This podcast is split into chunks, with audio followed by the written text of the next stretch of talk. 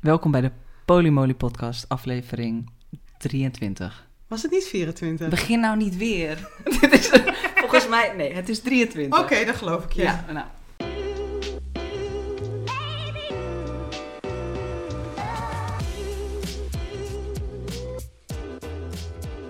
We zitten hier met eh, Eva Pirel. Wil jij jezelf voorstellen? Ja, ik ben Eva, maar ik noem mezelf Eva Perel. Een beetje voor de grap.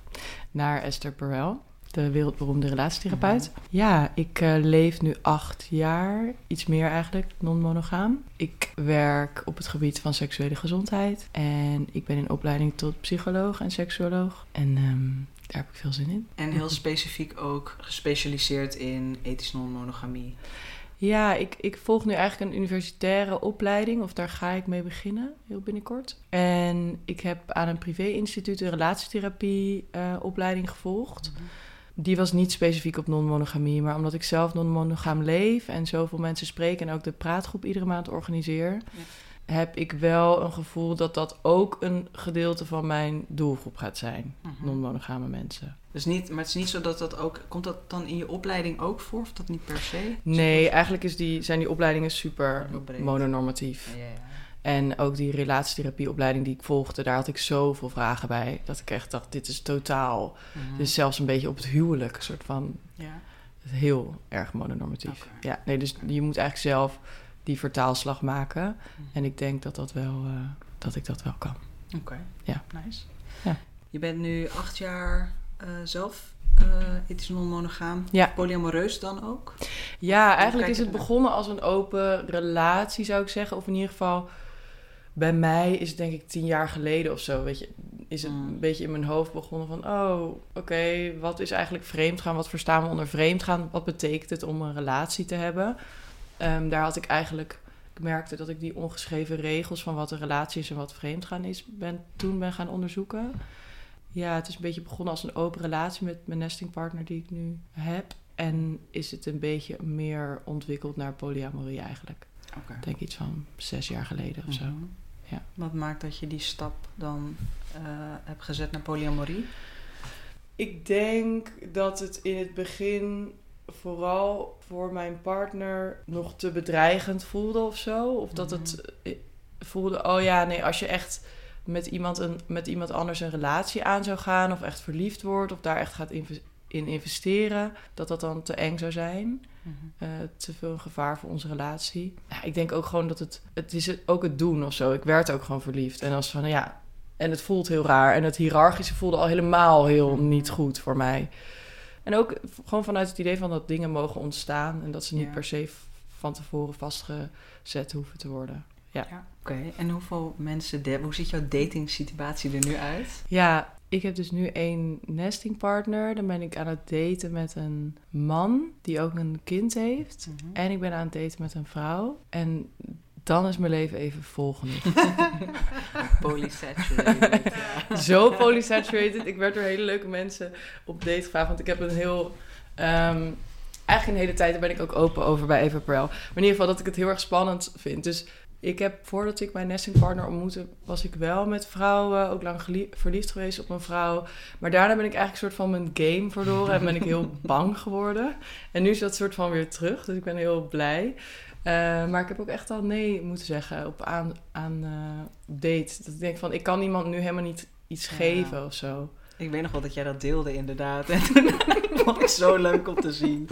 Zo van, eh, dat je ook niet wist hoe je vrouw moest zien. Hoe zat Ja? Dat klopt. Ja. Ik ben eigenlijk gewoon best wel forward met mannen, omdat ik gewoon er een soort van, soort van weet dat ze er wel op zitten te wachten. En als ze er niet op zitten te wachten, dan ga ik het merken. Maar het gebeurt gewoon eigenlijk bijna nooit. Mhm. En bij vrouwen is het gewoon zoveel meer een enigma voor mij. Mhm. Maar ik heb nu een vrouw gevonden bij wie het al gelijk geen enigma was. Kwam dat dan ook vanuit, vanuit dat- die story? Heeft zij daarop gereageerd? Nee, nee, nee, nee, nee. Dit was gewoon toevallig eh, deze zomer. Ja. De, jouw nestingpartner, daar ben je ook polyamoreus mee begonnen? Of hoe zeg Nee, in een open relatie. Ja, nee, meer van de start van jouw reis in de polyamorie was met hem. Klopt. Ja, eigenlijk eerst dat ik verliefd werd. Het was een, ik werd eerst verliefd en dat was dan heel hevig. Want gewoon mijn verliefdheden kunnen dan heel hevig zijn. Toen heb ik niet eens, toen hebben we het gewoon het gesprek gevoerd. Zonder dat ik eigenlijk nog een tweede relatie of zo daarnaast kreeg. Heb gewoon het gesprek gevoerd van, oh wow, dit kan dus. En later heb ik ook wel langere tijd eh, meerdere relaties gehad. Twee relaties naast elkaar. Ja. Hoe ervaar jij die tijdsverdeling? Want we hadden het de vorige podcast hadden we het echt over Ja. tijd verdelen. Ja. Jesus fuck. Ja, dat is echt een ding. Ja. Ik denk dat het ook heel veel expectation management is. Dus ik probeer daar steeds meer soort van als mensen heel erg mono -idee, in monogame ideeën zitten, dan is het heel normaal dat als je elkaar leuk vindt Mhm. en je vindt elkaar heel leuk, dan ga je elkaar steeds meer zien. Dan ga je elkaar één à twee à drie keer per week ga je dan elkaar zien. Maar zelfs als ik iemand heel leuk vind, dan gaat dat alsnog niet gebeuren. Mhm. Zeg maar, en zij koppelen dat dan aan dat ik ze niet leuk vind, bijvoorbeeld. Maar dat is gewoon dat het niet past. Dus voor mij is het vooral dat aan het begin duidelijk maken. En ik probeer nu ook wel veel te doen met belletjes tussendoor en zo. Ik heb nu ook gewoon mensen met wie ik heel fijn bel. En met die vrouw is er wel gewoon wat duidelijker. Die snapt het gewoon.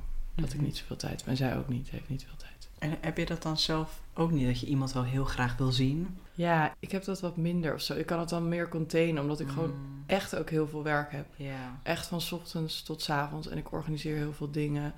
Dus ja, ik weet niet. Ja, ja je had laatst nog een hele super tof event eh, had, je, had je georganiseerd waar ik bij was. Dus dat is nog wel... eh, wil je daar wat over vertellen? Ja, het is een event voor non-monogame mensen. was in Sexyland in Amsterdam. Ja, het idee was eigenlijk om elkaar te leren kennen. Want ik organiseer dus die praatgroep iedere maand. Mhm. En eigenlijk gaven mensen gewoon aan van... Hmm, ik zou eigenlijk wel een soort relaxtere vorm willen. Of iets meer low-key manier om elkaar te leren kennen. Toen dacht ik, oké, ik maak er een feest van. Toen was Ja. het in één keer, oh, er komt poëzie. En oh, er komt een rapduo. En oh, er komt kunst aan de muur. Ja. Dus er kwamen in één keer allemaal dingen bij. Was heel leuk, was volgens mij heel erg geslaagd. Nice. Ik heb ook heel veel mensen zien tongzoenen aan het einde van de Ja? avond. Maar ook al aan het midden van de avond. Ik ben echt te, ik ben echt te vroeg weggegaan. het viel me inderdaad op dat jij al thuis kwam. Want ik dacht, jij gaat helemaal tot het Ja. einde blijven en iedereen Nou, lekker De tongzoenen. volgende Maar keer eh, dus wel. je hoort het. Ja, ja, ja. ja. Maar het doel van het evenement was echt om mensen op een ontspannen, nou ja, op een relaxtere manier elkaar te leren kennen. Ja, zeker. En daar was wel een beetje dus onduidelijkheid over in het begin. Van, oh, want ik had een dating eh, ding bedacht. Een dating eh, concept. Maar dat was echt gewoon om elkaar te leren kennen. En ik, ik geloof daar ook eigenlijk in. Als gewoon het soort van... De verwachtingen een soort van niet er zo dik bovenop liggen of zo. Dan kunnen er gewoon Ja. dingen ontstaan. Dat vond ik wel een fijn idee. Ja. Ja. Ik vind, ik vind sowieso heel nice dat je die dingen organiseert. Want ik, ik merk wel, en ik, ik zag dat jij dat volgens mij een paar dagen geleden deelde jij dat nog. Dat de, als je begint met polyamorie heb je een beetje het gevoel van, oh doe ik het wel goed? Doe ik het wel Mm. ethisch? Hmm. En dat door eigenlijk mensen eh, te ontmoeten, kun je die verhalen ook uitwisselen. En dan denk je, oh, het is eigenlijk helemaal niet zo gek dat ik jaloers ben. Of dat ik hier tegenaan loop. Of dat ik super kwaad ben dat Manon super verliefd is Ja. of zo. Ik noem maar wat. Dus dat eh, daar zo echt een meerwaarde. Ja, Ja. zeker. Dat je ook gewoon daarin mens kan zijn, zeg maar. Ja. Ja, en dat je daarin niet soort perfect hoeft te zijn, omdat je al buiten de norm iets doet waar Ja. veel mensen een mening over hebben. Ja, want heb jij dat nu, je bent al wat langer polyamoreus, Ja. heb je dat nog steeds? Dat je denkt, oh doe ik het wel ethisch, doe ik het wel goed? Of had je dat, hoe kijk je daarnaar? Hmm, interessante vraag. Ik denk dat ik meer en meer probeer te omarmen dat ik net zoals alle anderen een hypocriet mens ben. Ja. Ja, dus dat ik wel probeer om die, dat het perfect te doen, zeg maar, los te laten. Ja, of dat altijd lukt, weet ik niet. Nee, ik merk gewoon heel erg in de praatgroep ook dat mensen zijn gewoon heel erg bezig met soort van de goede polyamorist te zijn. Mhm. Omdat we al heel snel, daarom ook ik doe aan ethische non-monogamie, dat je dat Ja. erbij moet Dat je zeggen. moet zeggen, ja. En daardoor merk ik gewoon dat soms mensen best wel in de kramp schieten. Of ook wat ik ook wel heel erg zie. En wat ik ook heel mooi vind, want dat waardeer ik ook heel erg aan de community juist. Is die soort van nerderigheid van, weet je, die check-in Ja. momenten. En gewoon Ja. juist het plannen. En er zit zoiets moois in, omdat er, dat, dat je heel bewust met elkaar omgaat. En bewust met je relatie omgaat. En tegelijkertijd mis ik soms een beetje de slordigheid van het leven. En ik vind het gewoon ook prettig dat het leven slordig mag zijn of Ja. zo. En dat probeer ik, denk ik, tijd zit ik iets meer in de fase dat ik dat een beetje probeer te omarmen. En dan gewoon kijken wat er dan gebeurt. Ja. Ja, ja, nee, dat herken ik wel. Ja, ja, ja, ja. Ja, ik snap want ik vond het wel. wel vaag Nee, klinken. nee, nee, ik snap. Ik denk, tenminste, ik denk dat ik hem snap. Want ik heb, ehm, ik heb een paar eh, vrienden, kennissen die eh, al heel lang ethisch non-monogaam zijn, polyamoreus zijn, daar heel, ervaren, heel veel ervaring in hebben en ook heel erg bezig zijn met consent en heel ook, Ja. eh, mag ik dit nu met jou delen? Heel Mm. mooi. Echt, ik, ik, kan, ik kan er naar kijken en denk ik, oh, dat wil ik, ik wil ook zo communiceren, nog meer. En dan denk ik, ja, maar dat gaat niet altijd zo. En soms is het inderdaad slordig. En dan, ik denk ook dat dat de reden is dat wij deze podcast maken. Want soms is het gewoon kut. Ja, Ja. kut is geen scheldwoord, heb ik laatst gehoord. Hm. Maar eh, dan, ehm, dan, is het, dan is het gewoon shitty. En dan, Mm. dan staan wij tegenover elkaar. En dan staan we gewoon te schreeuwen. En dan is het gewoon even niet leuk. En dan is het even... Of dan, dan eh, zeg ik tegen mijn non van... Oh, trouwens, ik heb dit met die persoon gedaan. En dan zeg ik dan... Wow, dit is even heftig dat je dit nu doet. En dan zijn we helemaal niet aan het inchecken bij elkaar. Hmm. En dan is het slordig. En dan, of ja, is dat slordig of is dat ook gewoon menselijk? Ja. Dus Ik dat denk is... dat je het... eh, je wilt het slordig omdat het wat meer ontspannen is. Omdat je dan niet continu hoeft in te checken. En, maar het eh slordige resulteert wel weer in dat je de ander sneller pijn doet. Hmm. Ja. Denk ik. Want je bent juist zo Ja. bezig met consent. Zodat je die Ja. ander aan het beschermen bent voor Hmm. de dingen die jij Ja. doet. Ja. Ja. En op het moment dat je dus dat slordig aan het doen bent. Dan denk ik dat je Ja. mensen kan raken. Ja, en tegelijkertijd, ik snap heel erg wat je bedoelt en ik denk ook zeker dat dat zo is. En tegelijkertijd heb ik ook ervaren in mijn omgeving dat soms als ik te veel. Dus ik heb ook, ook omdat ik interesse heb in psychologie Ja. en in gewoon non-violent communication en Ja. al die dingen, de Ja. feedbackregels. Nou, Precies. Tell me about it. Ik vind het helemaal leuk. Maar mensen vinden het ook. eh, dus oké, dat, dat is een manier waarom ik de feedbackregels graag wil gebruiken. Is inderdaad omdat ik zo graag zo constructief mogelijk iets terug wil geven aan iemand. Zonder dat diegene daar defensief op reageert. Maar dat we daar een gesprek over kunnen hebben. En ik heb dat ook wel vaak gedaan. Dat ik daar eigenlijk. Dat mensen mij dan een beetje nep vinden. Mhm. Mhm. En een beetje Ja. die onoprechtheid van laat gewoon even, laat gewoon even los wat er gewoon fucking in je zit, Ja. Eva. Weet je wel, van ik voel, ik, ik zie bij jou dat Ja. dit gebeurt en dan doet dat met mij dit. Ja. En, en ergens denk ik dat de meerderheid van de mensen misschien wel een beetje meer wel die kant op kan bewegen, maar misschien ik juist een beetje meer de richting, Ja. eh, eh, de slordig, slordige Ja, kant. ja, ja. Jij doet dat ook wel eens bij mij. Dat, dat hele... Maar Ik wist dat jij dit ging herkennen. ja. Ik voel dat gewoon heel erg. Ja. Dat die dan, dan ben je toch niet helemaal oprecht. Dus ik vind het heel goed op de manier waarop, het dan, waarop je het dan Ja. doet. Maar ik voel dat er een laagje Ja. onder zit. En dan denk ik ook, Ja. je bent me nu gewoon aan het coachen. Ik wil Ja, ja. gewoon je... Ja. Ik wil je gewoon oprechte vraag van, wat Ja. doet het met je? In Hmm. plaats van, wat doet dit met je? Ja. Ja. Dus dat maakt soms ook wel verschil. Ik, ik denk dat communiceren aan de hand van dit soort regels en aan de hand van dit soort maniertjes en dingetjes, die heb ik me ook zo eigen gemaakt dat het voor mij communiceren op die manier is echt mijn tweede natuur geworden. Mm. En het geeft me heel veel veiligheid, want dan weet ik van oké, als ik het op deze manier doe. Maar ik denk wel dat, natuurlijk, eh, voel ik soms ook wel boosheid of frustratie. En dan ga ik dat proberen te doen, omdat ik denk, ik wil dit goed begeleiden, maar ik ben fucking kwaad. Ja. En, dan, en dat is lastig. En dat voel je, denk ik. ja. ja. En je, en je voelt ook dat, dat ik dan we- ja, heel erg nadenk over wat ik ga zeggen. Mm. Dat kan het inderdaad Heel heel, correct. heel correct. Ja. Mm, Waardoor ja. je ook kan Ja. wantrouwen van wat zit daar dan eigenlijk onder. Precies, kan heel heb- onveilig voelen. Ja, Dus ja, dit heb ik als- van je Dit heb ik wel echt teruggekregen meerdere keren van vrienden, ja. nee. En het is ook wel een beetje maatschappijkritiek, wat ik wel interessant vind, dat, dat therapietaal steeds meer soort van doordringt in onze woonkamers. En eh, ik vind dat voorbeeld van, kut, weet die guy. Ja, nou in ieder geval, hij, eh, hij had dan, a- a- er waren WhatsAppjes van zijn ex-vriendin, waren online gekomen. En daarin heeft hij naar haar gestuurd van, het is echt mijn grens. Zij is een professioneel surfer, is volgens mij. En dat, het is echt mijn grens dat jij eh, eh, foto's in bikini online zet, zeg maar. Dus dat je het Mhm. woord grens gebruikt, eigenlijk misbruikt. Mhm. En ehm, dat is hier ook een heel klein beetje met die therapietaal of met dat coachende. Dat heb ik zelf dus ook. Dat het is wel vanuit de intentie om het goed te doen. Ja. Maar ergens ben ik dus ook niet helemaal eerlijk naar mezelf. En er zit een soort die rauwheid. Dat is soms ook een beetje waar ik naar op zoek wil in mezelf. Want dat is ook iets kwetsbaars. Want dat Ja. betekent dat ik die ander... dat het ook minder te verwachten is Ja. wat voor reactie ik krijg. Weet je wel? Ik gebruik ook gewoon... Dat, het is ook een veiligheid wat jij echt beschreef. Want kun jij boos zijn? Kun jij je boosheid uiten? Ehm, ik ben niet een heel. Ik ben best wel. Ik kan best wel agressief zijn met sport en zo. Ik hou ook wel echt van worstelen en fysieke soort van dingen doen en daarin soort van boos worden, maar echt boos op mensen, ja, ben ik in een niet ruzie. echt. bijvoorbeeld. Nee, nee, Nee. Ik heb ook echt weinig ruzie. Ja. Ik heb weinig ruzie. Zo, ik, Ja. Iemand zei een keer van als, als Ja. er in dit geval dan bijvoorbeeld twee mensen, als, als je nooit echt ruzie hebt, dan is er altijd iemand die zich inhoudt. Hmm. Dan is er altijd iemand die daar het onderspit, Ja. delft of zo. Ja, klopt het wel wat ik zeg dat ik weinig ruzie heb? Ik zit nu even te denken. Misschien heeft Nee, ik heb wel conflicten. ja, precies. Nee, ik heb op zich wel conflicten, maar zeg van waarin boos. Ik, ik denk dat ik heel snel naar binnen sla in bangheid of zo. Oh ja. Dus ik heb het gewoon iets minder met boos zijn. Nou, ik kan ook wel echt wel boos zijn. Maar het, is niet, het komt niet heel veel voor. Ja, dat je het voelt is wat anders dan dat je het uit weer. Maar niet per se waar die ander bij is. Mhm. En ik heb sowieso met mijn nestingpartner, wij zijn gewoon echt heel constructief met conflict. Ja. Dat is echt prettig. Ja, en je had, ehm, ik, ik zat eventjes natuurlijk naar je post te kijken, want je had ook wat ehm, geschreven over hechtingstijlen. Ja, Vond klopt. ik ook wel, daar we de laatste tijd veel mee bezig gehouden. Mm. Wat, eh, je, je had iets gedeeld. Ja, klopt. Wil je daar wat over vertellen? Ja, Ik vond, ik vond het een mooi voorbeeld. Dat was de eerste keer dat jij het ervaren had. En, ja. Ja, klopt.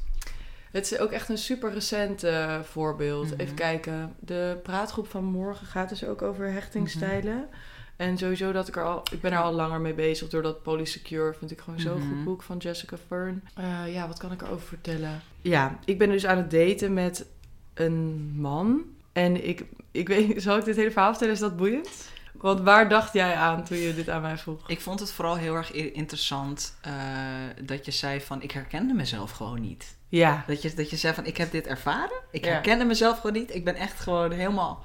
Ja, ik, ik had heel veel behoefte aan bevestiging volgens mij Ja. ook. Wat ik een beetje door je verhaal heen las. Z- Zeker. Ja. Ik, eh, ik heb gewoon een heel druk najaar en ik ben dus met deze man aan het daten en ik- vind hem echt wel heel leuk. Eh, het is een heel bijzondere man. Hij gaat dit ook nooit luisteren, dus ik kan gewoon totaal vertellen.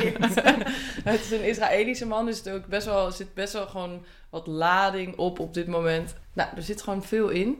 Eh, Veel interessants in onze interactie ook. Echt totaal cultuurverschil ook. Maar goed, Oh. dat, boeit, eh, dat is voor nu niet belangrijk. Ik kan hem dus niet heel veel zien, omdat ik dus ook veel werk heb. En toen had ik best wel al een drukke week. En ik dacht, nou, ik pers er toch gewoon echt een date in. Op vrijdagavond was het volgens mij. Toen heb ik dat uiteindelijk gedaan. En ik wist dat ik slecht ging slapen. En ik had eigenlijk slaap nodig. En toen de volgende ochtend, toen had ik vroeg een afspraak met mijn moeder om allemaal dingen te gaan doen. En ik had dus vroeg de wekker gezet, maar gewoon bijna niet geslapen. En ik ben er uiteindelijk helemaal niet weggegaan. Ik ben daar echt gebleven tot Mm. vet laat. Ik was te laat voor de afspraak met mijn moeder. En ik was gewoon de hele tijd zo klingy en zo aanhankelijk bij hem. En ik wilde gewoon de hele tijd alleen maar seks, maar seks voor orgasme, zeg maar. Ik wilde gewoon voelen van... wilde die hormonen, die dopamine, die Precies. Serotonine. ik wilde het gewoon de hele tijd voelen. Bedek mij met iets waardoor ik niet dit hoef te voelen wat ik aan het voelen ben. En ik wilde de hele bevestiging. Dan ging ik hem lang in zijn ogen aankijken. En dan een soort van bijna wil- wachten totdat hij tegen mij ging zeggen van... dat hij mij de mooiste en geweldigste Oh ja. en prachtigste persoon vond. Dat was even, ik was er eventjes vergeten dat maar niet uit hoeveel partners je hebt of hoeveel ervaring met daten, dat het altijd kwetsbaar blijft om je aan iemand over te geven en iemand Mhm. weer leuk te vinden. Dat dat er ook altijd bij hoort of zo hij reageerde daar heel erg. Hij zei echt van: Oh, I thought you were very in control. Maar nu ben je Mm. helemaal niet in control. I thought you had everything under control. Dus hij ook een beetje afwijzend of zo daarnaar. Ah, nou, ja. toen ging ik nog dieper in Oh, die shit. dingen. Wilde ik het nog meer. Nou, het was echt. Het was verschrikkelijk. En uiteindelijk ben ik een soort van heel dramatisch GTSD-moment. Dat ik soort van zo opstond uit bed en me zo lossprong uit hem. En hij ging mij keihard uitlachen voor hoe GTSD dit was. Nou, het was allemaal verschrikkelijk. En toen vervolgens heb ik die week daarna heb ik me heel kut gevoeld. En ben ik me heel erg in hechtingstijlen weer gaan verdiepen. En ik heb mezelf toen die week helemaal gek gemaakt. Ik dacht van, nou, Mhm. Ik, dit past allemaal. Ik ging al die dingen Ja. lezen. Ik dacht, dit past helemaal bij dit. En ik ben Ja. dit, en ik ben dit, en ik ben dit. En ik dacht helemaal van, oh my god, no. En ik heb mezelf helemaal geproblematiseerd. Tot ik dus bij mijn psycholoog kwam. En die zei echt, Eva. Hij zei echt zo'n super nuchtere. Nou, je was moe. je had behoefte aan troost en geruststelling. En dat kon hij jou niet geven. Zijn er andere mensen in je leven die jou dat kunnen geven? nou, dan moet je die de volgende keer bellen. en toen was het echt zo van, oh, oké. Oké, dit was gewoon een incident of zo, weet je wel. Ja. Dit hoeft niet per se onderdeel te zijn van een Ja. super groot geheel in mij. En ehm, het was ook omdat hij zoveel over hechtingstijden praatte de hele tijd, wat ik echt fucking irritant vind inmiddels. Dat dus ik ben wel benieuwd. met die aan daten bent, Ja. die heeft het daar ook Ja, die heeft het daar, die coint de hete, die probeert de hete te coinen in een bepaalde hoek van, oh, je bent echt zo erg ja. dit, oh, je bent dit, oh, ik ben dit. Ik vind dat echt heel erg irritant. Mm. Zie je dit aan me dat ik het irritant ja, ja. het straalt er vanaf. Maar hoe gebruiken jullie, zeg maar, dat kader? Is het voor jullie eh, behulpzaam, eh, zeg maar... Jullie hebben er een aflevering over gemaakt, toch? Ja, omdat ik, ja, niet echt heel erg inhoudelijk, maar ehm, omdat ik, ik, ik was me er even in aan het verdiepen. Mhm. En er zijn, er zijn twee hechtingstijlen waar ik me heel erg in herken en waarvan ik denk, oh ja, oké, this makes sense. Zeg maar, ik heb best wel een heftige jeugd gehad. En voor, voor mij was dat vooral die angstige hechting. En, maar ze- Jessica Fern die doet hem weer in twee, want je hebt natuurlijk de vier, heb je maar zij doet hem weer in twee delen. En meer als een soort spectrum idee. Maar dan, ik vond dat ja, het gedesoriënteerd, dat herken ik ook wel. Eén één voet op de rem en één voet op het gaspedaal gevoel. Eh, en wat jij nu omschrijft, herken ik ook heel erg. Dus enerzijds geeft het me wel houvast dat een herkenning vooral. Dat ik denk, oh ja. Tegelijkertijd wil ik me dat label ook niet helemaal eigen maken. En denk van, dat ben ik nu. Omdat ik ook weet dat, ik, dat er ook wel iets heel in mij, voor wat ik heb meegemaakt, wel ook wel iets veilig zit. Of zo. Ik kan me ook wel ergens heel veilig gehecht gedragen. Hmm. Dus ik ben ik, ik weet nog niet of het me echt per se heel veel biedt of brengt. Of soms denk ik, het is ook gewoon of zo. Hmm. Van ja, wat doe je er vervolgens mee? Ja. En merk je wel, dat zie je dus wel echt die consistentie van hoe je zeg maar Manon hebt leren kennen en hoe je dan nu met andere partners bent.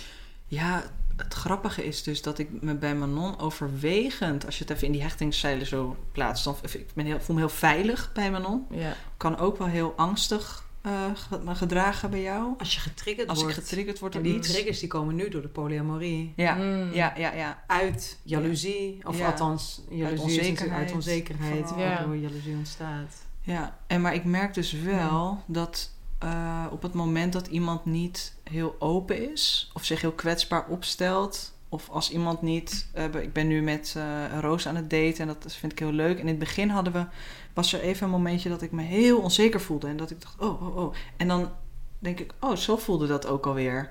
Dat ik ook een beetje afhankelijk was van, vind jij mij wel leuk? Ja. Uh, en dat heb ik met Manon. Van Manon weet ik dat, ik dat ze mij leuk vindt. Het is alleen meer van, blijf je dat ook vinden of zo? Mm. Of mm, ben je nog geïnteresseerd in me?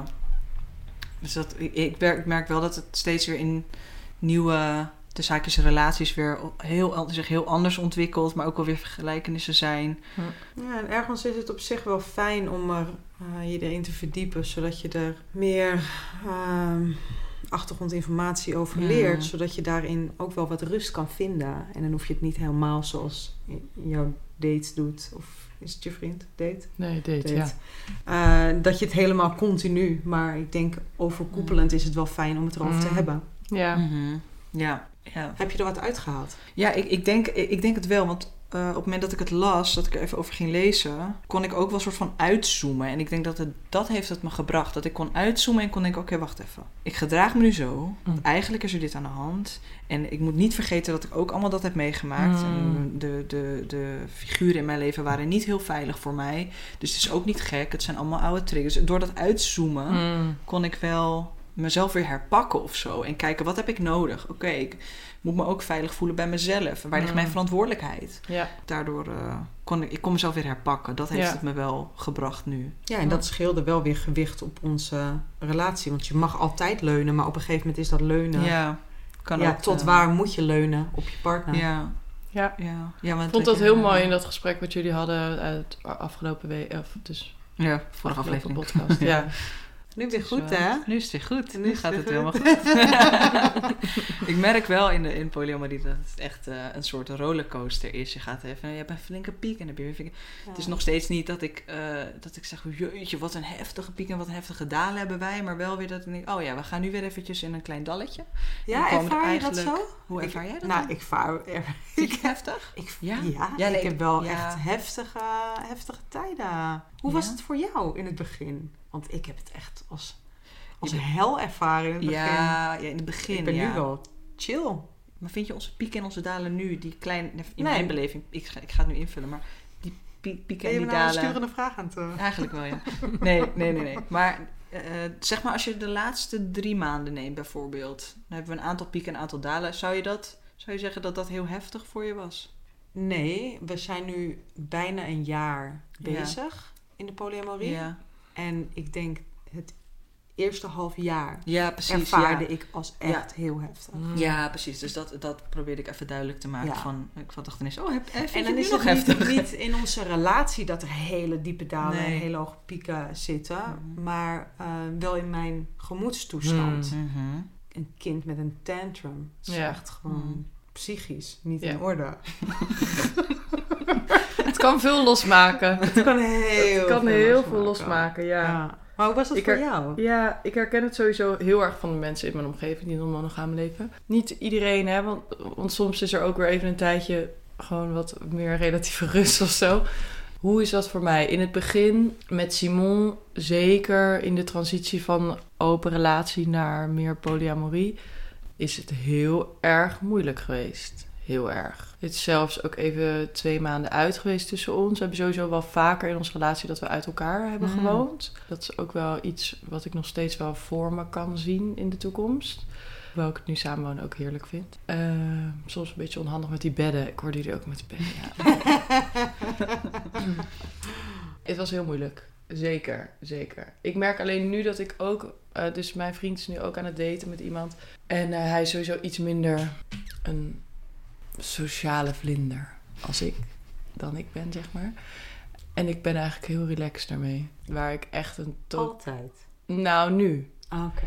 Maar dat ben ik eh, zeker niet geweest. Maar ik merk eigenlijk nu van wow. Ik, ik, ik kan gewoon echt heel goed praten over zijn seksleven met haar. Ja, we hebben gewoon echt hele gesprekken. Ik merk nu dat wij zulke fijne gesprekken kunnen voeren over de mensen met wie we aan het daten zijn. En dan krijg ik een berichtje of dan was er iets gebeurd. Of dat die hele vorige week dat ik me zo, of twee weken geleden dat ik me zo onzeker voelde.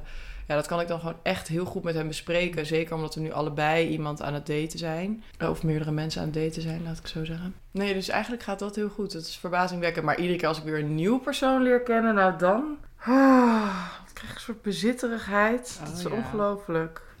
Jij krijgt de bezitterigheid richting het nieuwe persoon? Nou ja, dan kan ik het gewoon veel minder goed horen. Terwijl bij... Ik ging bijna haar naam zeggen. Bij Lola heb ik dat weer helemaal niet. Mhm. Eh, Lola is dan de vrouw met wie ik aan het daten ben. Oh, dat is de vrouw met wie Ja. jij aan het daten bent. Simon is jouw nesting ja, partner. Simon is mijn Ja. nesting partner. Dus hij, hij is aan het daten met Rebecca. Rebecca. Moeten we even de fictieve naam. Precies. Nee, nee, dat zei ik. Dus ik, met Rebecca heb ik sowieso Mm. geen problemen om over haar te horen. Maar in ieder geval, mm, ik hoorde in jullie, gewoon, jullie hebben ook wel eens gepraat over dat, die seksuele en die liefdescomponent. En Ja. waar je meer een soort van competitie Ja. op voelt of weer jaloezie triggert. En ik denk dat dat bij mij meer de liefdescomponent eh, Mm. is dan de seksuele component. Nee, ik heb het vooral heel erg met mannen. Dat ik echt, ja, ik schaam me bijna om te zeggen. Maar ik heb met mannen gewoon heel erg dat ik in het begin wil ik gewoon echt een soort prinses zijn. En dat heeft iets heel erg mono's. Op een of andere manier moet ik dan echt heel speciaal zijn of zo. En dat heeft ook een soort, eh, het is een soort stamgevoel bijna. Het is heel Oh. raar. Ja, het is, Maar dat heb je dus niet als je met vrouwen date? nee, Hoe, hoe kan dat, denk je? ik weet het niet. Dat voelt gewoon veel meer. Er is een andere soort dynamiek. Of misschien voel ik met. Ja, er is misschien een soort strijd of zo tussen mij en mannen altijd. Ik weet het niet. Hmm. Maar is die strijd dan niet tussen jou en andere vrouwen? Dat die man, dat je angstig bent dat die man ook een andere vrouw... Ja, ik snap wat je Oh. bedoelt, maar dat heb ik dan weer niet, want ik heb het met vrouwen dus niet. En ik heb sowieso in mijn leven is een thema echt wel, zeg maar, ik wil altijd sterker zijn dan mannen en Hmm. dat het, het is echt absoluut een thema. Hm. Hm. Ja. Eentje maar om toch zoeken. sterker, maar dan een soort van... eh hoe heet ze ook alweer? eh, warrior princess. Want je zegt aan de ene kant wil je prinses voelen bij Ja. je man... maar je wilt ook sterker dan ze zijn. Ja, ja, Het is nee, dat is Totaal. Nee, het is een eh, on. eh, het is iets wat niet, eh, niet haalbaar is. het is ook, ik, ik weet eigenlijk niet precies hoe het zit. Maar behalve dat ik gewoon merk dat er dan iets anders loskomt. En dat dat anders is bij mannen dan bij vrouwen, blijkbaar. Ja. Want hoe is dat bij jullie eigenlijk? Daten jullie mensen met verschillende genders? Of? Ik niet.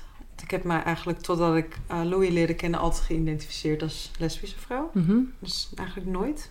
Nooit, maar ja, vroeger wel eens verkering gehad, maar daar bleef het bij. Geen seksuele contact gehad met mannen. En toen leerde ik Louis kennen als non-binair. Ja. Non-binair transman eigenlijk. Mhm. Dus dat, er ging voor mij ook wel een wereld open op dat moment. Maar tot op heden eh, kan ik soms transmannen wel aantrekkelijk vinden, maar eh, hoef ik daar niet per se mee te daten. Ik dus, ben eh, haar enige prinses. Ja, inderdaad. ja. Waarin ik ergens wel, ergens denk ik, ik, ik wil voor de dood vast wel een keer. Maar misschien ook niet. Maar ergens wel. Maar Louis vindt dat lastig. Met een cisman. Met de cisman, Ja. ja. Ik trek dat niet. Ja. Ik weet nou niet of het een soort van one penis policy is, maar dan ik heb helemaal geen penis, dus het is een no penis policy. ik weet het niet. Nee, ik, nee, ik, ik weet het wel. Ehm, het, het grappige is dat, eh, eh, nou het is helemaal niet grappig. Ik voel me super onveilig bij cismannen. Ehm, en ook een beetje, heeft ook weer een oorzaak. Eh, maar ik denk dat ik daar ook een soort concurrentiestrijd mee voel. Ik heb het niet Mm. eh, als ik zeg maar gewoon in gesprek ben met een hele leuke, vlotte gast. Zoals op jouw ehm, event heb ik zo leuk staan praten met een paar mannen. En dan denk ik, oh, ik voel me zo veilig door jullie. Weet je wel? En dan, maar als, als ik gewoon in de samenleving ben en niet in, die, in, die, in, die, ehm, in die bubbel zit, dan voelt dat heel onveilig.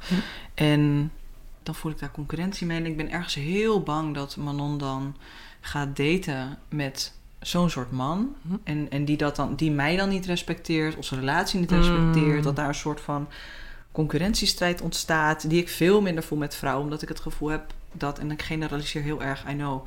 Maar dat eh, vrouwen veel meer respect hebben misschien ook voor onze relatie. Of Mm. ik voel me gewoon veiliger bij vrouwen. En ik ben ook ergens wel bang dat een cisman Manon iets kan geven. Ja, penetratie dan natuurlijk, wat ik Ja. trouwens ook wel kan geven. Eh, in verschillende maten en vormen.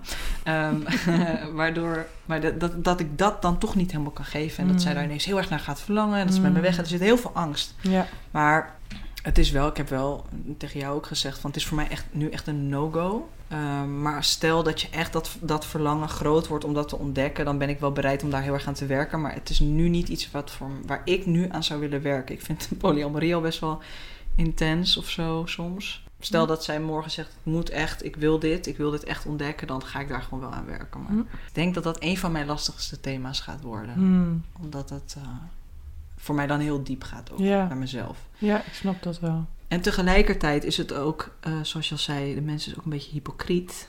Ik ben sinds de testosteron natuurlijk, mijn libido was al best wel hoog. Het seksdrive was al best wel hoog. En had een ex, eh, van was ik een jaar 14 en ik had Snapchat geïnstalleerd voor mijn nichtje, weet ik veel wat. En ik zag zijn naam en toen dacht ik, ah, oké. Dus ik ging hem een berichtje sturen. En eh, ik, ik weet hoe hij is. Hij is, hij is super, super, super lief, super cute. Heel erg, ehm, als je hem ziet denk je, wow, is echt een macho man, is heel gespierd en zo. Maar hij is echt een softie. En ik hou van hele softe mannen. Ik ga daar zo goed op. Gewoon echt van die goede gasten. Mm. En hij is wel zo. Maar nou, we waren aan het kletsen en hij begon ook gelijk, gelijk die seksuele kant op te praten. Ik dacht, oh, you're so, such a dude gewoon. Ja. Maar ik vond het wel leuk. Mm. En dat, dat- ik denk dat dat wel een beetje ook met mijn libido te maken heeft. Dat ik denk dat dit deel heb ik nooit durven exploreren. Ja. Ik heb wel seks met cismannen gehad, het eentje. En dat vond ik niet fijn toen. Mm. En nu, omdat ik me ik voel mezelf veilig in mijn eigen lichaam. Ik voel me fijn door de transitie. Ja. Ik voel me veel zekerder. Dus nu is dat ook een deel wat ik dan durf te gaan exploreren. Ja. Dat ik denk, je kan mij toch niks maken of zo. Ja. Een soort- is, maar het is ook hypocriet, want dan sta ik mezelf dus wel toe om die gesprekken te Mm. hebben en om dat te exploreren. Maar Mm. Manon eigenlijk niet. Mm. Dus het voelt ook niet helemaal fair. Dus nou, dat heb ik ook weer opzij gezet eigenlijk. Ja. Ook omdat jij aangaf van ja, dat klopt dan ook niet. Principe dingetje. Ja. Tegelijkertijd, hoe jij het nu uitlegt, voelt het wel heel erg logisch dat, Mm. dat voor jou dan de seks met een cisman eerst komt voordat je dat aan Manon kan Ja. gunnen. Omdat jij, omdat het met veiligheid te maken heeft. En, Ja. ja, Dat dus het sense. voelt eigenlijk heel Inderdaad. logisch. Ja, Zo heb ik hem nooit bekeken. nee. Ik denk ook dat het op die manier voor mij het prettigst zou zijn. Maar als dat niet zo loopt, dan loopt het ook. En dan moet ik daar ook gewoon iets mee. Maar Hmm. Wel nu- best wel. Ik weet dat ook van een eh trans vriend van mij die gewoon Hmm. echt, ja, eigenlijk pas sinds dat hij helemaal in zijn identiteit is gaan staan, zeg maar, Mhm. is open gaan staan voor seks met Ja. cis mannen. Ja, En daar ook heel erg in het exploreren, aan het exploreren is. ja, dat hoor je best het wel is vaak. zo leuk Ja. dat ik nu ook al mijn, eh, nou, ik vind het gewoon heel leuk. ja. Ik heb gewoon heel veel hele leuke gay Ja, vrienden. ja, ja, ja. Nee, het is echt wel iets wat, eh, wat je vaker hoort bij, eh, bij transmannen. En Mm. eh, mensen die dan net aan de testosteron eh, zijn. Ja. Dat ze dat deel ineens durven te exploreren. Ja. Dat is ook wel logisch, want je Ja. hebt je altijd niet fijn gevoeld in, in het lichaam wat je hebt. Ja, En dan in één keer is dat daar hoe je het wilt hebben. Dus dan ben je ook comfortabel en dan wil je, je bent daar gewoon zelfverzekerder. En ik Mm. heb ook Ja. heel lang... Ik heb echt moeten... Hoe zeg je dat? Ik- Mijn transitie begon ook best wel laat. Omdat ehm, ik dacht, hoe kan ik, nou, hoe kan ik nou iets zijn wat ik ergens diep van binnen haat? En haat is een groot woord, maar zo heb ik het destijds wel gevoeld. Ja. Dus waarom zou ik, dat, waarom zou ik, waarom zou ik een man willen zijn? Hmm. Mannen zijn hartstikke kut. Dat zijn ze niet. Kut is geen scheldwoord. Maar dat, dat zijn ze natuurlijk niet. En ik heb super lieve mannen ontmoet. En ik wil ook helemaal niet zo daarover denken eigenlijk. Maar als je je dus heel onveilig voelt, dan denk je wel op die manier. En dan Hmm. is alles onveilig. Ja. En ik kan nu ook mijn mening steeds meer bijstellen. En des te meer mannen ik ontmoet die wel veilig zijn en wel lief zijn. En wel met respect omgaan. En daar groei ik ook als mens van of zo. Ja. Dat, dus dat is, een, dat is een thema. Ja. Maar om antwoord te geven op Eva de vraag. Mhm. Hoe zit jij het met datingproces qua man, vrouw, non-binair? Ja, ik, ehm, ik date dus nu met een vrouw. Mhm. En eh, ik voel me natuurlijk comfortabel ook bij vrouwen, dus ik date veel vrouwen. Maar ik Hoe omschrijf je geaardheid? panseksueel, denk ik. Hmm. Ik zeg ook wel soms wel eens ABCD, anyone but cis dudes. maar dat kan ik nu niet echt meer zeggen, soort van. Maar ik, ik ben super fluïde. Ja. En ik, ik, da- ik date nu ook met een, eh, met een transman. Mhm. Eh, nee, trouwens, dat is niet waar. Trans non-binair persoon die eh, ja, wel echt een baardje heeft ook. En Mask. ja, ja, supermask, ja. ja. Dus dat, eh, maar ook wel nagelak en ook, weet je, dat is, dus dat is ook heel interessant. En dat is voor mij ook eh, redelijk nieuw. Ik heb wel eens met een transman gezoend en dan merk ik dat ik dat toch wel heel leuk vind. En dat, weet je, wat, wat interessant is, is dat ik me bij eh, vrouwen vaak in een soort van rol, eh, ik heb het gevoel dat ik in een bepaalde rol moet, die ik ook heel leuk vind, want ik ben heel switch, maar ik ben ook best wel heel dominant.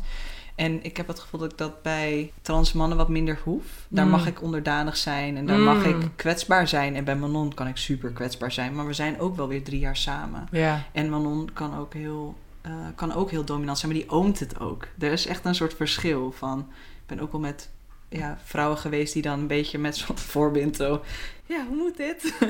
en dat ik denk, oh, laat maar, ik doe het wel. Geef mij dat ding. Laat mij het maar doen.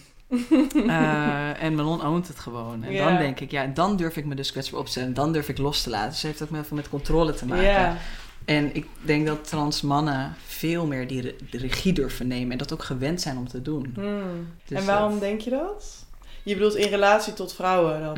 Ja, omdat eh, best veel trans mannen vaak tussen haakjes vrouwelijke vrouwen daten, femme vrouwen daten. Hmm. Dus die worden ook net als ik al gauw in die positie gezet of Ja, zo. oké. Ook niet altijd hoor, want er zijn genoeg hele vrouwelijke slash femme vrouwen die echt wel dominant in bed zijn, Ja. leiding nemen. Dat is een heel stereotyperend beeld hè, wat ik Ja. beschrijf. Want voor mij is dat altijd weer afhankelijk. Iedere keer is het gewoon weer afhankelijk totdat ik echt Met iemand bent. in bed lig. Ja. Bijna. Soms kan ik zelfs bij, de, bij het zoenen of bij voorspel of zo nog Mhm. niet helemaal voelen. En dan kan het soms ook weer... Ja, Het is gewoon echt niet te voorspellen. nee. Wat ik zo leuk vind juist. Ja, Hm. dat is het ook. Het is- Dat het je ook ja. kan verrassen of zo. Ja. Nee, dus ik besef me wel dat het een heel stereotyperend beeld is wat ik schets. Maar even, maar voor mij voelt het wel zo dat ik in die rol, maar dat kan ook van mij zijn. Ik moet Hmm. in die rol of zo. En dan wordt toch wat van me verwacht of zo. Ja. En, dat, en dat zie ik bij andere transmannen en non-binaire personen ook vaak zo, die wat masculiner zijn. Hmm. Waardoor je gewend bent om die rol en dan kun je wat beter afwisselen of zo. Als je met twee transmannen Ja, bent of ik twee. snap wat je bedoelt. Ehm, Ik herken dat ook met vrouwen. ja? Ja, ik voel met vrouwen ook veel meer van... Nou, we gaan kijken hoe dit soort van... Nou ja. En ik denk dat ik bij mannen meer verwachting heb. Dat er meer verwachting is van mij. Op een bepaalde manier al. Mhm. Ja, het is een beetje hetzelfde. Ja, als dus precies, ja. iemands soort van zelfde gender of zelfde genderidentiteit. ja. Ik was nog even benieuwd naar het volgende. Want jij gaf net aan dat tussen eh, liefde en seks vind jij het lastiger als een van je partners of dates Mm. liefde voor een ander ervaart. Vooral mijn nesting partner. Mhm. En ik denk dat ik bij nieuwe partners juist eerder seks heb. Ja. Het is gewoon waarop ik voel dat ik de het bijzondere heb, zeg maar. Hmm. En bij mijn nestenpartner voel ik dat het bijzondere wat wij hebben dan... Voor, voor zover je liefde en seks zo uit elkaar kan plaatsen. Want dat, dat, zo zit het ook niet helemaal in mijn hoofd. Maar ehm, ja, je kan ze toch wel een beetje zo onderscheiden. Ja, snap je? Dus Ja. dan heb ik bij dates juist iets meer van... Oké, juist seks is ons bijzondere. Want dit is Ja. helemaal nieuw en shiny en... Ja. Ja.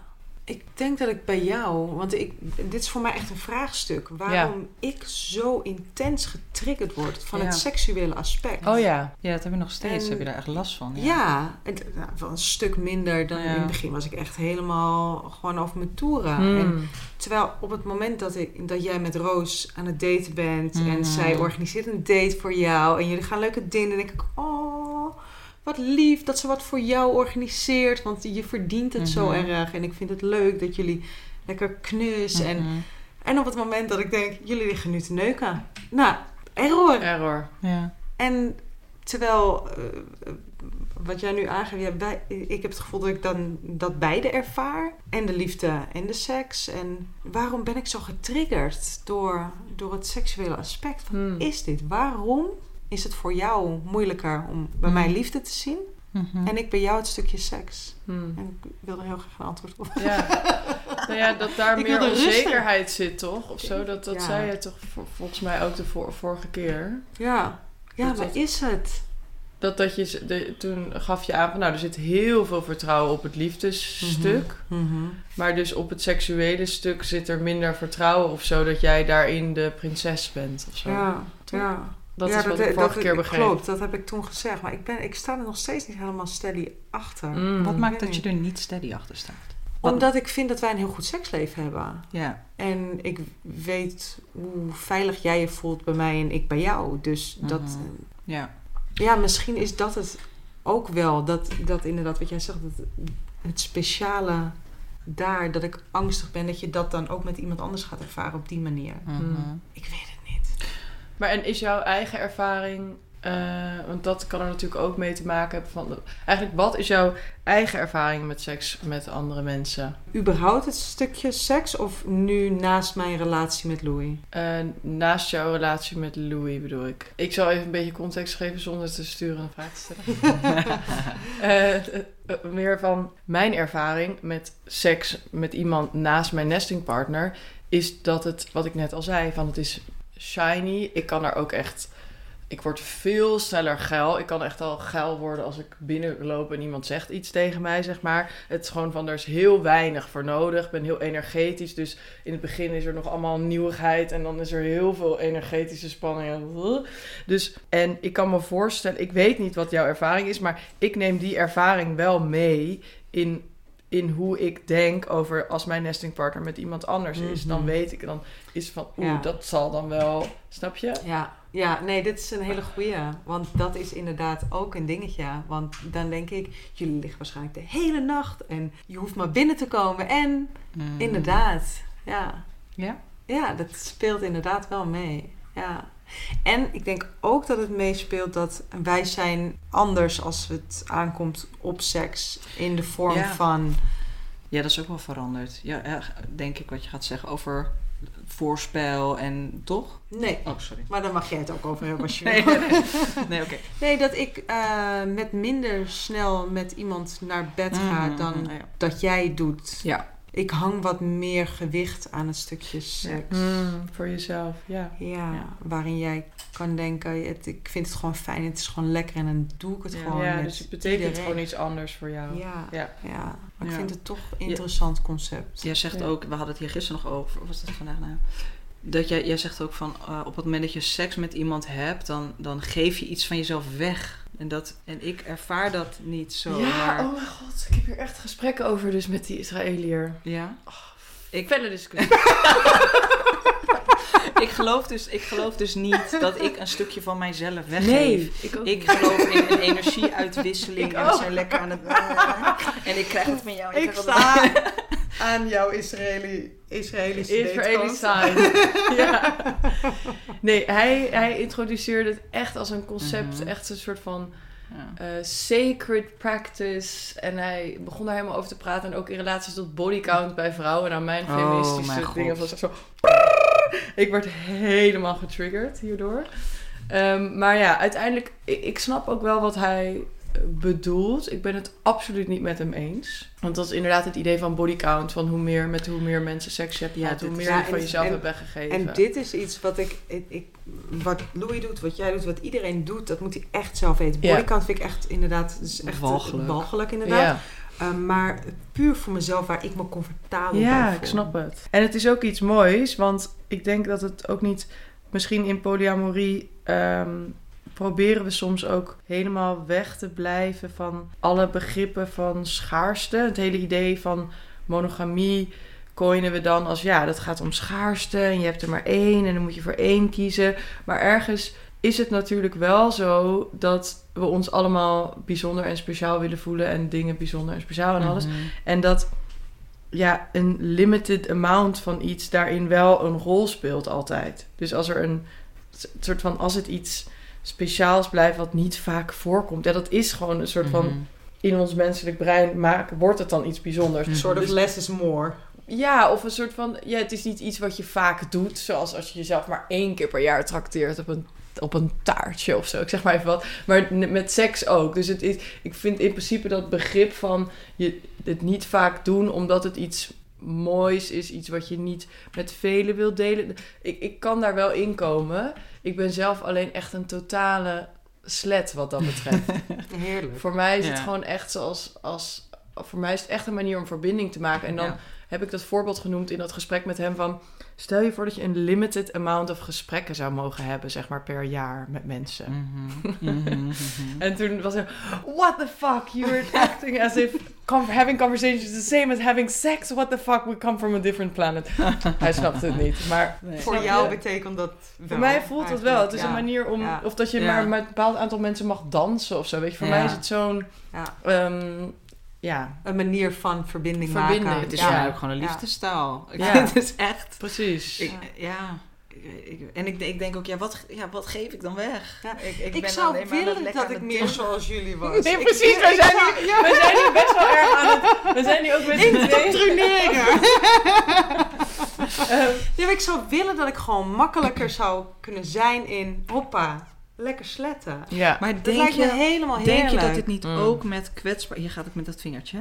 denk je niet dat dit ook met kwetsbaarheid te maken heeft? Dat het te maken heeft met controle ook. Van ik wil me niet te veel met, met, met jou delen. Want als ik dat gedaan heb, dan heb ik mezelf helemaal aan je overgeleverd. En Ja. dan zie jij echt wie ik ben. Dat, en als je dan weggaat, Ja. Mm. nou, Ja. Ja, in zak en as. ja. Want Ik, ik, Ja. Dus Ja. ja, heeft het Vanuit niet ook... angst dan een beetje. Ja, Ja. Want ik weet nog wel dat de eerste keer dat wij een date hadden en de eerste keer dat wij even een klein beetje seks hadden, toen heb jij mij daarna een berichtje gestuurd. Ja. Nee, net te vertellen dat ik helemaal niet snel seks heb. En nu Ja. zit jij me te zeggen dat ik... ja. Hypocriet, we zijn hypocriet. Mag. Maar de, de eerste keer dat dat gebeurde, toen heb jij mij daarna een berichtje gestuurd. Of, of het niet voor mij Mhm. een, eh, gewoon even wat, iets simpels was. En, en ik weet niet meer hoe dat bericht precies ging, maar je was echt een beetje bang. En toen zei ik, nee, nee, ik vind jou echt heel erg leuk. Mhm. En eh, Mm. we zien wel waar dit heen gaat. Maar eh, nee, ik heb niet nu als gewoon even een quickie tussendoor soort ja, seks met je gehad. ehm. Ja. dus dat, dat herinner ik me nog wel. Dat daar... Dat is echt een mooi voorbeeld. Dat is Ja. dus echt heel illustratief eigenlijk. Ja. Dat jij dat dus verbond. Jij verbond het feit dat je dus snel seks had aan misschien dat het dan dus weinig betekenisvol was of weinig Hmm. verbindend of dat Louis dan Ja. snel weg zou Ja, gaan. snel weg zou gaan Ja. inderdaad. En anders heb ik dat gerekt Ja. tot het punt dat je misschien weggaat. En dan heb ik het Ja. nog niet gedaan. Ja. de laatste twee keer dat jij met iemand was, had je seks. En daarna liep het even niet zo lekker. Ehm, en, en, en, en toen had jij gelijk, zat je in zak en as. ja, nee, dat klopt wel. Ja. Ja. Dus daar zit ook een thema. ja. Nou, genoeg over mij. Oké. Laten we het even over jullie hebben. Ja, nou, ik heb, ik heb wel eigenlijk nog iets heel leuks. Want ik zat er net even Normaal heb ik er één, nu heb ik er twee. ik, heb, ik heb iets leuks. Ik heb een, eh, kleine confession to make. Nee, ik heb twee dingen. Ik, ik wil iets heel graag al zeggen. Sinds ik heb mezelf echt zwaar geklitblokt eh op Tinder. eh, door onze podcast. Want mensen luisteren onze podcast dus. En dan in de derde aflevering zeg ik... ja, ik val eigenlijk vooral op masculine personen... en ja, eigenlijk vrouwelijke vrouwen. En daar heb ik toen hele shit over gehad. Maar de mensen die dus mij op Tinder swipen... want de podcast staat daar natuurlijk in een bio, de...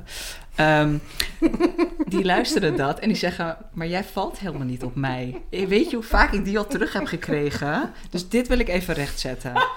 Ik wil het even rechtzetten. Ja, wil je alsjeblieft eh, praten over wat je allemaal aantrekkelijk vindt? Ja, oké, dat is goed. Dit- daarom hebben wij deze podcast, hè? Nu, Voor mijn fanbase. aap uit de mouw. Bij aflevering 23. Dat zeg ik ook altijd bij de praatgroep van jullie weten het niet, maar eigenlijk ben ik gewoon Aan het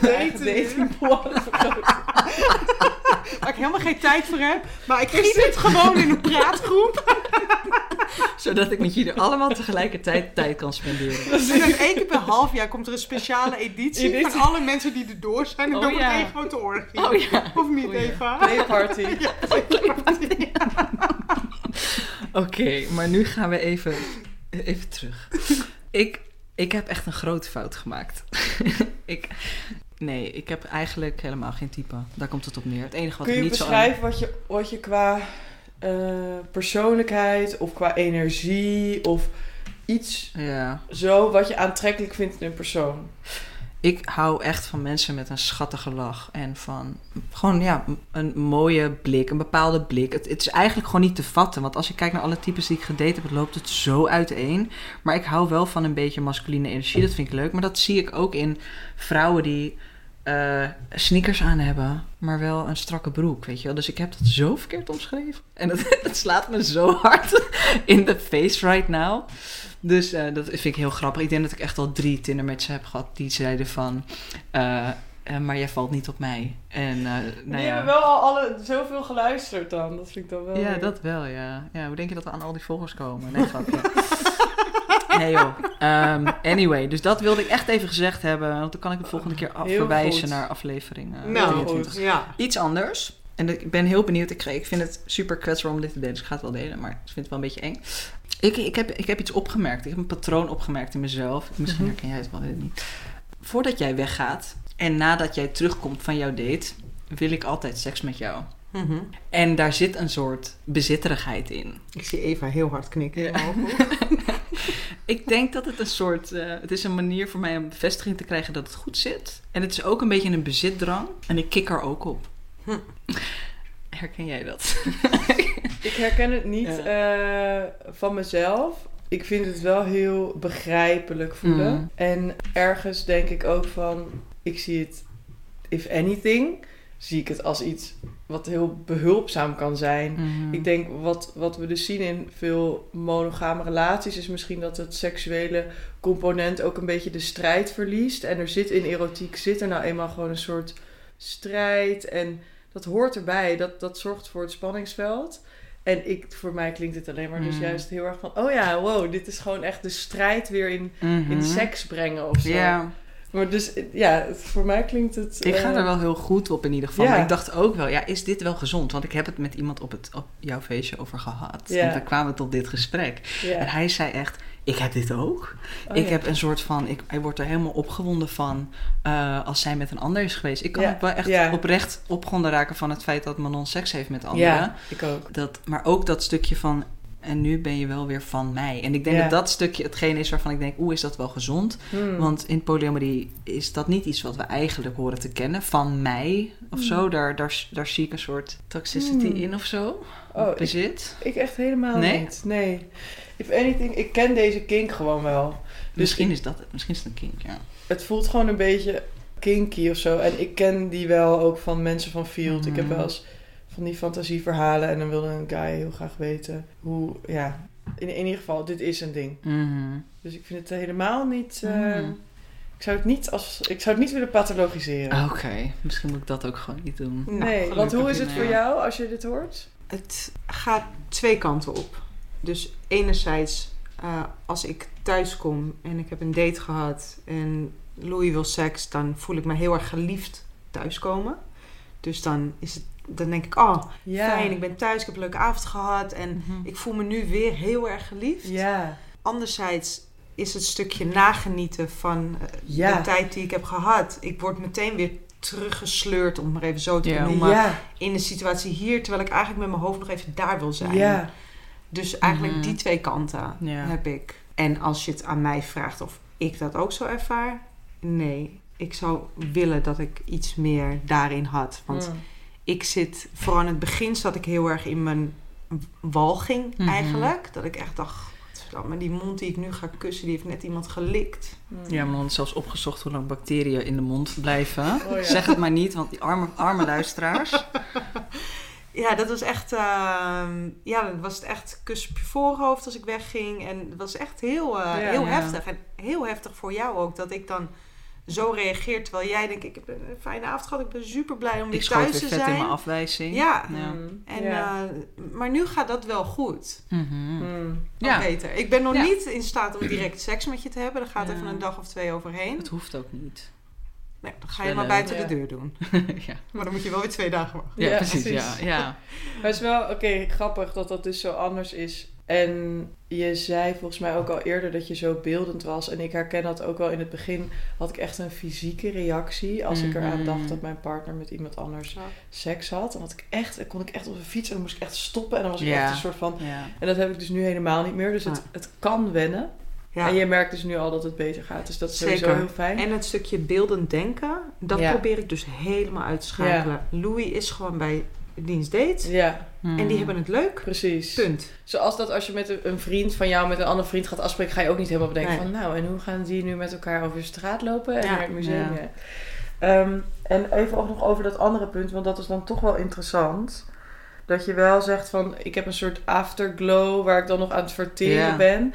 En ik herken dat ook. Als ik thuis kom van een date waarin ik echt veel seks heb gehad, en dat is vaak zo als ik een date heb, dan kan ik echt niet gelijk met, met mijn partner lichamelijk zijn. Mhm. Allebei de kanten op. Oh ja. Ik heb echt even, echt even tijd nodig en die filmpjes in mijn hoofd en al die dingen. Dus ik, ehm, ik heb dan iets van mezelf weggegeven. Zo gemeen dit. kan het niet. Schaarste is op. Het is op nu. Aangevuld worden. Aangevuld worden. Nee, dat kan niet, want het is weggegeven, is weggegeven. Oh. Nee, maar ik voel dat dat is wel zo. Er, ik heb wel eigenlijk dan heel veel gegeven. Of ik in ieder, er is in ieder geval heel veel in mij ja. bewogen of zo. En dat moet, ik moet dan wel dat verteren. Dus, dus in die zin is het wel interessant. En hebben jullie dan wel eens... Ze, dit is dus de eerste keer dat jij dit nu zegt tegen Manon. Ja, ik heb, het wel, ik heb het wel eens zo een beetje gedeeld, maar het is me nu wel echt opgevallen dat het een patroon is. Oh ja. Dus jij wist het wel een beetje. hè? Wat- ik Ja, maar sowieso wel- heb ik bij jou vanaf het begin af aan al het gevoel dat je altijd een plasje over me heen wil doen om mij, om mij te soort van bezit, zo noem ik dat Ik altijd. doe niet aan plasseks, jongens. Dat even. hè. Nee, maar dus ehm, eh, dat gevoel heb ik altijd wel gehad. Dat stukje, Hm.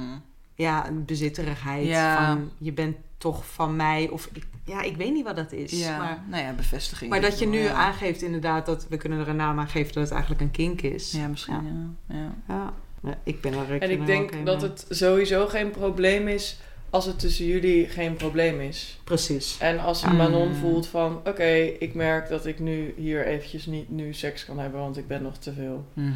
En als jij dat kan Ja. respecteren. Ja. En ja, dat, is soms wel eens moeilijk. Ja, want ik voel me afgewezen. Dat is dan lastig. Mm. Ik heb in die zin nee is nee, maar ik vind het wel moeilijk. Ik Ja. vind het wel heel lastig. Ja. Want daarin wordt jouw verlatingsangst volgens mij Ja. getriggerd. Omdat je daar al mee moet dealen als ik weg ben. Mhm. En dan kom ik terug. En dan, wil je wil van eigenlijk... weten eigenlijk. Mm, en dan is van. seks een manier om dat te doen. Eigenlijk seks een manier om de verbinding weer te herstellen Ja, voor mij en bevestiging te krijgen. Ja. Ja, ik kan me voorstellen dat er ook wel andere, ik denk nu aan tantra, lekker in de oplossingsgericht, want ja, jullie Mhm. ongevraagd advies, Ja, toch? ja. Ehm, maar dat er dus misschien andere manieren zijn die en voor jou verbindend zijn Mhm. en tegelijkertijd voor Manon energetisch nog een soort van met voldoende afstand of zo zijn, Ja. zodat. Manon wel nog haar ervaring soort van jou, jij nog jouw ervaring kan verwerken. Bijvoorbeeld lang elkaar in de ogen kijken of zo. Dat, ik weet niet of jullie wel dat soort wel gedaan, oefeningen ja. doen. Ja. Of andere manieren ja, dan seks eigenlijk. Ja. ja, nu knuffelen we vaak. Mm. Dan ga ik echt even bijna als een klein kind bij mijn non liggen. Ja. En dan wil ik me echt even klein voelen. Ja. En een beetje zielig voelen ook wel eigenlijk. Ja. dus dat, Ja. ja. ja. Het is gewoon een eh, Hmm. hele interessante reis eh, waarin ik nog steeds heel Hmm. blij ben dat we deze keuze hebben gemaakt. En ook dat eh, mensen in een monogame relatie, die zullen nooit deze struggles ervaren. En Nee. ik voel me echt gewoon zo dusdanig groeien als mens zijnde. Ja. En ook op, eh, in communicatie Mm. en eh, hoe wij conflicten oplossen. Ja. En het is echt, daarom alleen ga lekker de polyamorie in. Want je Ja. groeit er echt van als mens zijn. Ja. Je noemt het altijd alsof het een bedrijf is. Ik vind het zo grappig. Wat? Ga de polyamorie in. Echt zo van, alsof je, alsof je zegt van, ga maar op de barricades. Le- Polyamorie in. Ja. polyamorie in. Echt heel leuk. De seksindustrie. De Polyamorie in en je groeit enorm. Ja. Je, je wil niet weten hoe we in één jaar zoveel Misschien een politieke partij opzetten, jongens. De polypartij. oh, het is toch wat, hè?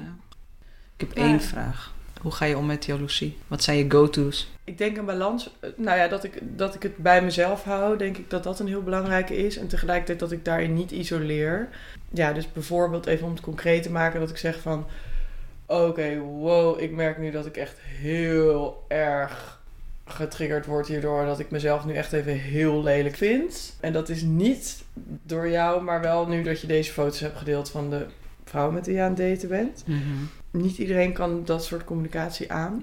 Vooral mensen die niet aan de hogere relatie kunnen doen, a.k.a. die niet in de polyamorie zijn gedoken. Mhm. Nee, in de polyamorie zijn gegaan. Ehm, ja, die kunnen daar gewoon heel erg op reageren. Van, oh my god, did I do something wrong? Of ik deed heel veel eh, internationale mensen, daarom zoveel Mhm. Engels. Go to, ja. Ik zeg met jaloezie dus altijd van ontrafel wat het is. Weet je, ontrafel van, eh, wordt er iets in mij ge- getriggerd doordat ik competitie voel met die ander op iets? Is het een bezitterigheid? Mis ik iets in mijn relatie? Wat ik nu zie dat, dat diegene met die ander doet. Bijvoorbeeld mijn nestingpartner gaat dan, ging dan uit eten met haar. En toen dacht ik van, oké, nou, wij zijn best wel lang niet uit eten geweest. Dit is gewoon even gewoon heel Ja. plat voorbeeld. Ja, ja. Maar daardoor kwam ik er wel van, oh, eigenlijk wil ik heel graag met Simon Ja. uit eten. Ja, ja, ja. Ja. Ja, herkenbaar. Ja. Mooie tips. Dan heb ik toch nog wel een vraag. Ah, Sorry. kom maar dan. Op het moment dat jij vorige keer niet lekker zat... Manon praat nu tegen mij, ja. Misschien is dat Eva ook wel niet lekker, maar ik heb er nu tegen Louis. Heb jij natuurlijk je behoeftes uitgesproken en jij begint nu ook over behoeftes. Tot hoe ver moet je partner, eh, moet je aan je partner die behoeftes voldoen en waar Mm. eh, eindigt eigenlijk ehm, wat ik aan jou kan geven dan? Mhm. Waar, waar, waar zit die scheidingslijn? Beetje onduidelijke vraag misschien, maar begrijp je hem? Tot waar moet je meeveren? Ja, zo? tot waar moet ik meegeven? Tot waar moet ik voldoen in jouw behoeftes? Nou ja, en tot alles waar wat ik mag wil ik eigenlijk. Ja, daar, daar kwam het wel op neer, Nee, inderdaad. Op dat moment. Ja. Maar het was, ik, Ja. ik verzoop gewoon. Ja. Hmm. Dus hoe eh, ervaar jij dat wel eens? Dat, dat eigenlijk de behoeftes van een van je datespartners eh, ehm, zo dusdanig zijn dat je eigenlijk denkt van... ...joh, ik kan het eigenlijk helemaal niet waarmaken. Mhm, mhm, mhm. Ik denk dat we dan weer terugkomen op het punt van therapietaal en hoe dat soms kan worden misbruikt. Eh, We hebben een praatgroep georganiseerd die ook wensen, grenzen en behoeften heette. Ja. En daar hebben we het toen ook over gehad. Namelijk, is iets wel echt een behoefte? Een behoefte heeft echt te maken met zonder dit kan ik echt niet verder. Hmm. Dat is een behoefte. Beho- Behoefte is eten, drinken, poepen, plassen, zeg maar. Dat is echt iets wat moet gebeuren. Behoefte is een, een levensbehoefte, heb je het dan over. Ja, en Ja. zo, het zou soms wat zuiverder zijn als we daar misschien in die hele therapietaal, als we Mhm. daar wat meer bewust van zijn, dat we dat, we dat woord behoeftes niet zomaar misbruiken. Mhm. Ehm, want het kan ook een verlangen zijn. Ah, ja. Of iets wat ik, ja, verlangen, iets wat ik graag zou willen. Ah. En ehm, ik denk dat dat wel belangrijk is om daar een onderscheid in te maken. Want dat is eigenlijk precies dat punt wat jij nu noemt. Jij kan namelijk makkelijker. Kijk, tegen een behoefte kun je bijna geen nee zeggen. Als iemand iets graag verlangt, dan kan iemand dat verlangen. En dan kan jij bedenken of jij daar iets Ja. mee wil. Mhm. Nou goed, misschien is het nu ook een beetje semantisch, maar ik denk dat het wel kan helpen om daar bewust van te zijn. En ook bij mezelf helpt het voor mij om bewust te zijn van, ben ik dit nu als een behoefte aan het formuleren of als een grens? Hè? Dat wordt dus ook heel vaak als een grens, dit is echt mijn grens. Is het eigenlijk wel een grens of wil je heel graag die sms'jes lezen van iemand? Het is echt mijn grens dat ik in jouw telefoon mag Mhm. kijken na de date of zo. Ja. Ja. Ja. Is dat een grens? Ja. Nee, dat is eigenlijk gewoon iets wat je heel graag wil, zodat jij, zodat jij je veilig voelt, zeg Mhm. maar. En vaak zijn behoeftes ook iets van iemand. Dus Ja. eigenlijk zeg jij nu, ja, ik allemaal behoeftes en dan, eh, Louis, zei jij dat? Ja. En dan moet Manon, jij moet daar dan aan voldoen. Ja. Terwijl eigenlijk zijn dat Louis' behoeftes. Dat, daar kwamen jullie vorige keer volgens mij toch Ja. ook op uit. Ja. Van, oh, eigenlijk was behoefte aan sociaal contact, Ja. aan verbinding. Mhm, mhm. En dat is niet iets per se wat jij helemaal hoeft in te vullen. Precies. Het is Louis' Ja. behoefte. Ja. Dankjewel. Ja, ik ga nog even, ik vind het heel interessant. Dat, er, komt, er springt mijn gedachte op. Ehm, is, behoeften zijn dan eh, basis, en basisbehoeften, eh, eh, zuurstof, water, eh, voeding, liefde is een, een basisbehoefte. Verbondenheid in die zin. Is het dan niet zo dat op het moment dat ik bijvoorbeeld een verlangen uit. Het is even gewoon een, een hersenspins hoor. Ja. Dus een- ik heb een verlangen. Het verlangen is dat ik met Manon ehm, knuffel na de date. Want ehm, dat verlangen is er, noem maar wat. Mhm. Is dat op zichzelf ook niet dan al een behoefte? Omdat daaronder juist, onder die, dat verlangen zit toch die basisbehoefte? Ja, ik denk alleen, ik snap heel erg wat je bedoelt. Tegelijkertijd gaat het nu om het relationele aspect daarvan. Ja. Want dat is wat Manon eigenlijk benoemde. Van, hé, hey, Mhm. hoe zit dat dan met die behoeftes en moet ik daar dan aan voldoen? Terwijl die behoefte kan in jou zitten, maar Mhm. zodra je het communiceert als behoefte naar haar toe, dan is het alsof zij die behoefte moet invullen. Mhm. Terwijl het communiceren als verlangen, oké, dan neem jij verantwoordelijkheid voor het feit dat die behoefte van jou is, die behoefte aan contact en verbinding. En spreek je je verlangen uit naar Manon. Ik denk dat Mhm. dat wel het verschil is. Als we hem even heel technisch Ja, gaan ja, ja, ja, precies. Ja, ja. ja, dus het gaat ook vooral wel om taal dan, toch? Ja, het Ook. voelt dan heel semantisch en tegelijkertijd alsof het dus alleen maar om taal gaat. Mhm. En tegelijkertijd verandert dit toch ook wel echt iets in jou, toch? Mhm. Zo van, oh, oké, deze behoefte is iets van mij. Oké, het is inderdaad een basis Mhm. menselijk behoefte aan contact. Maar ik heb zelf een kaarten in mijn hand dat ik kan kiezen wie die gaat invullen.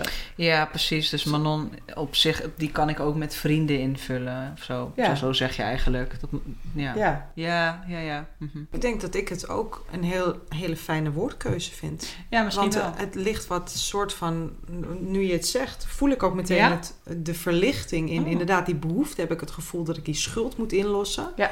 Terwijl Ja. een verlangen ook, ik, nou, je verlangt het, oké, dan kan ik kijken of ik dat verlangen kan Ja. gaan inlossen. Ja. Dat is hetzelfde als dat we heel bewust kiezen voor afspraken in plaats van regels. Ja. Ja. En dit Ja. is, oké, dit vind ik een goeie. Regels klinkt Hier heel kan ik ook streng. Ja. Top. Dat is wel een goeie, ja. Ja. Heb jij nog vragen? Ja, ik ben wel seks weer. We are not surprised, Eva. Eva, we are not surprised. Kom maar door. It's oké. Geef maar een stukje van jou ja, geef aan een ons. ik ben heel benieuwd, maar ik weet niet of jullie het willen delen. Dus. Ja. Maar hoe pakken jullie het aan in je relatie qua seks? Want hoe lang hebben jullie een relatie? Drie jaar. Drie jaar. En merken jullie daarin verschillen in het begin? En nou, misschien is mijn vraag wel: op welke manieren doen jullie je best voor seks met elkaar? Mhm. En want er is een verwachting dat seks heel organisch ontstaat. Nou, we weten allemaal dat dat niet altijd zo is, zeker niet in Mhm. langdurige relaties. Ja. Dus daar ben ik benieuwd naar. En ik ben benieuwd welk, welke invloed seks met andere mensen, dus in jullie polyamoreuze journey, eh, hoe dat invloed heeft gehad op jullie seksleven. Mhm. Ik, ik heb met Manon zo'n chemie. Dat is echt sick. Dat, is, dat voel ik continu. En dat heb ik in andere relaties niet zo sterk gehad. En hoe merk je dat? Het feit dat ik na drie jaar me nog zo heftig aangetrokken voel. eh, Testosteron helpt daar duizend procent mee. Ja. Maar ook zonder de testosteron merkte ik dat al. Dat ik dacht, oh grappig, ik had nu al lang op je uitgekeken geweest. En eh, dus ik voel me heel erg aangetrokken tot Manon. Dus dat, dat merk ik. En dat Ehm, was vanaf het begin ook dat ja. jullie elkaar leerden kennen. ja. En was daar dan een duidelijke, want hoe zou je dat beschrijven, zeg maar, hoe... Ja, als, als gewoon energie of zo. Onze energie matcht heel goed. Als wij in bed liggen, passen we als een puzzelstukje. Het is echt, ik weet niet, alles met Manon past. Mm. Het is heel, kan er bijna geen woorden voor vinden. Mm. Zonder nu dat ik Manon op wil hypen en ah, je bent een geweldige vrouw. Nee, het is echt, het klopt gewoon. Alles klopt. Hmm, Het maakt niet uit wat er gebeurt. Het- de- de- ik heb het ook gemerkt in, met alle heftigheid in mijn leven het afgelopen jaar. Mijn vader overleed, de mastectomie. zij weet gewoon precies wat er gebeuren moet, wat ik nodig heb. Zo, die, die energie klopt. Hmm. En dat, dat merk ik ook in de seks, dat merk ik in de gesprekken. Dat, dus er is op heel veel vlakken chemie. En me- ik, ik denk dat doordat we hele goede communicatie hebben, dat ik me ook nog langer aangetrokken voel tot Manon. Dus ik heb het hier dat communicatie en seks hand in hand gaan. Hmm. Het een kan ik echt niet loszien van het ander. Hmm. En ik denk ook in mijn vorige relaties, als dan de communicatie een beetje verslechterde, verslechterde ook de seks. Hmm. Dus dat, dat merk ik. Interessant. Ja, even denken, wat was de andere vraag? De, Hoe seks met anderen invloed heeft. ja, en je vroeg hoe hou je het in stand of zo? ja, of wat, wat zijn de dingen die jullie doen, Ja. zeg maar anorganisch, ja. die je dus bewust doet Zodat het ook. om je seksleven te voeden? Ja, Zal ik die die beantwoorden? mag je beantwoorden. Want ik, Ik er zit wel duidelijk verschil Ja. tussen drie jaar geleden Ja. en nu. Dus Zeker. wel vers- Ja, dat wel. Eh, want drie jaar geleden, ik kon gewoon niet slapen s'nachts. Mhm. Ik wilde gewoon alleen maar continu, alleen maar seks, seks, Ja. seks. Ja. en Ja. ik denk dat het ook iets met mijn hormonen te maken heeft. Dat je op een gegeven moment, je bent langer met iemand, dus je gaat minder seks hebben. Hmm. Waarin Louis aan de testosteron ging en alleen maar meer seks. Ja. Waardoor er voor mij ook eh, een soort gewicht aan ging hangen. Van, Ja. oh shit, nu moet ik seks Ja. hebben. Ja. En dat werkt eigenlijk alleen maar averechts voor mij. Ehm, dus daarin zijn we, we hebben hier zo vaak zoveel gesprekken Mhm. over van waar kunnen wij een middenweg vinden in het stukje wel seks hebben, eh, niet op het niveau waarin jij dat wil, Mhm. elke dag drie keer per dag of zo, Mhm. maar ook niet het weinig, hoe weinig ik het eigenlijk nodig heb. Hmm. Ehm, waarin we er eigenlijk wel achter zijn gekomen, als je seks hebt, wil je meer seks. Ja, want jij Dus- zegt ook heel vaak, oh, dat moeten we echt nog een keer op elke dag doen. Of elke, en dan zeg ik, ja, dat zeg ik de hele tijd, maar jij luistert niet. Maar die, die weg daarheen is het. gewoon het, het, Ik snap het. Waarin Ja. jij ook net uitlegde van als je voor het eerst iemand leert kennen en die gewoon die chemie en dat je wordt al geil als je binnenkomt lopen en alles, weet je, dat, dat is er gewoon. Ik vind je prachtig, ik vind je mooi, ik vind je super aantrekkelijk, maar lichamelijk, ja, het blijft het gewoon, moet er wat gebeuren. Mhm. Dus ik verlang van Louis voorspel. Ja. Mhm. En dat is langer dan in het begin, waarin we nu hebben afgesproken, weet je, laten we gewoon naakt knuffelen. Ja, dus dat doen we. En dan Ja. zien we waar het heen loopt. Ja. Ja.